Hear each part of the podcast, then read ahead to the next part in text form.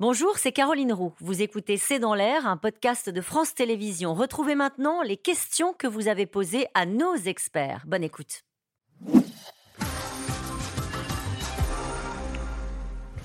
Cette question d'Alain dans le Val-de-Marne. Qui serait assez fou pour détruire la centrale nucléaire de Zaporizhia et quels seraient les bénéfices d'un tel acte Elena Voloshin. Bon, on revient à la case départ.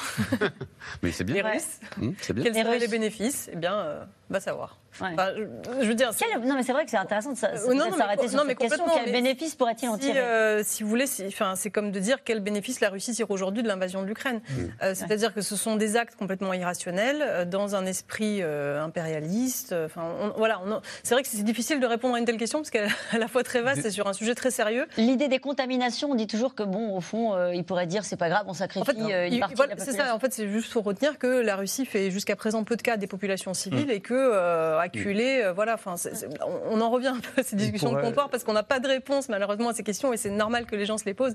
Mais au stade où on en est, enfin, voilà, on en est réduit à observer cette situation. Michel, Zelensky alerte, mais que peut-on faire? Général. Bah, continuer à continuer. Alors sur Zaporizhia? Oui. Bah, bah, ce qu'on fait aujourd'hui, pousser l'AIA d'un côté, euh, essayer d'en parler euh, au Conseil de sécurité. Je ne suis pas sûr que ce soit à l'ordre du jour, mais il faudrait que ça le soit. Et, et continuer à, à monitorer en quelque sorte.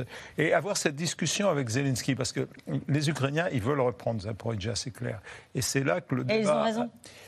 Bah, ils ont raison, oui, ils sont dans une logique de reprendre le terrain. Il faut qu'ils reprennent. le- Ils, ils pourraient reprendre le barrage aussi pour le reconstruire. Ça serait intéressant, ça aussi. Enfin, ils ont des objectifs clairs et c'est logique, c'est légitime. Alors que là, ça leur appartient. Donc, euh, et cette discussion des Occidentaux avec M. Zelensky, elle, elle porte des fruits incontestablement de manière à ce qu'on avance ensemble. Et, et peut-être, euh, non pas le freiner, mais qui est euh, une sorte de contrepoids. Euh, parce que c'est assez légitime qu'il veuille, qu'il veuille aller au carton, si vous m'excusez l'expression. Ouais, ouais, je vous excuse. Imaginez, imaginez que, Vladimir- que Zelensky ou que l'armée ukrainienne reprenne Bakhmut, par exemple, ou reprenne Zaporizhia. Ouais. Ce sont deux noms que les Occidentaux maintenant connaissent parfaitement et le monde entier connaît. Ouais. Ce serait une victoire symbolique euh, absolument euh, gigantesque. Et donc, peut-être que, ce que l'intérêt de, de Vladimir Poutine est de dire ne vous attaquez pas. Encore une fois, ne vous attaquez pas, je vous préviens, ne vous attaquez pas à Zaporizhia Ouais. ou de, de- de- de- de- dans ce coin-là, parce que je suis capable de faire un malheur. Jusqu'en parle, quand on parle de Zaporizhia, la ville de Zaporizhia, c'est-à-dire la capitale régionale, elle est tenue par les Ukrainiens. Oui. Ce qui est occupé Bien par sûr, les Russes, c'est la centrale. c'est la centrale à. Energodar. Et c'est la région Vladimir- dont Vladimir Poutine a déclaré l'annexion, rappelons-le.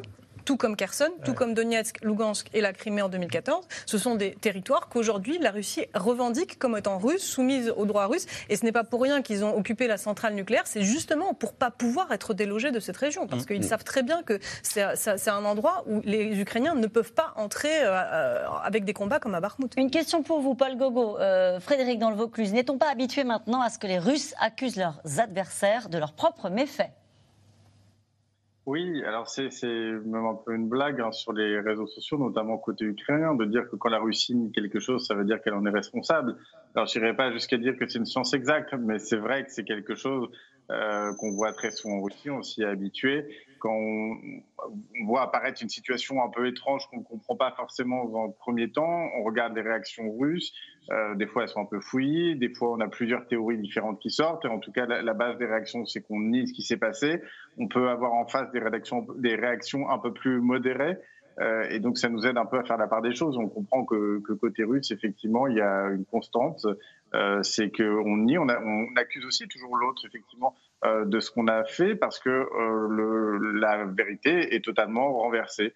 En fait, et c'est ce qu'on voit aussi là sur Zaporizhia. Euh, Vous avez en Ukraine et partout en Occident, on s'inquiète de voir l'attitude de la Russie.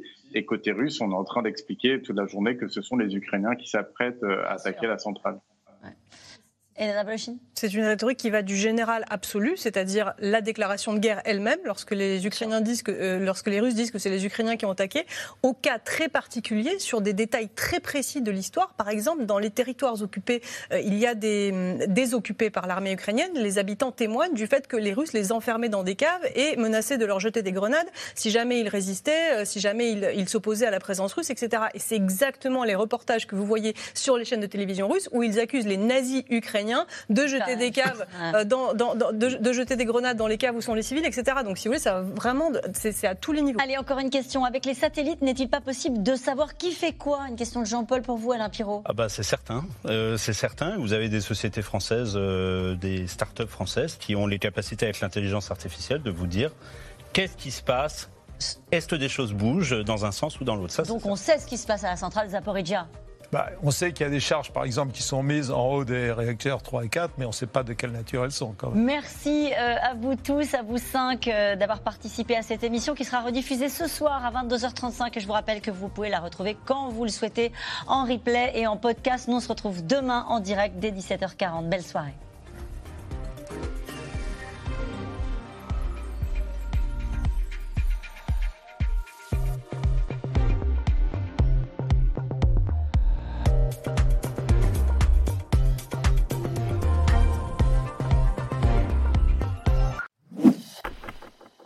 Merci d'avoir écouté C'est dans l'air. Comme vous le savez, vous pouvez désormais écouter l'intégrale, mais aussi l'invité ou vos questions à nos experts. Tous ces podcasts sont disponibles gratuitement sur toutes les plateformes de streaming audio. Et pour le replay vidéo, c'est sur France.tv, bien évidemment. À bientôt.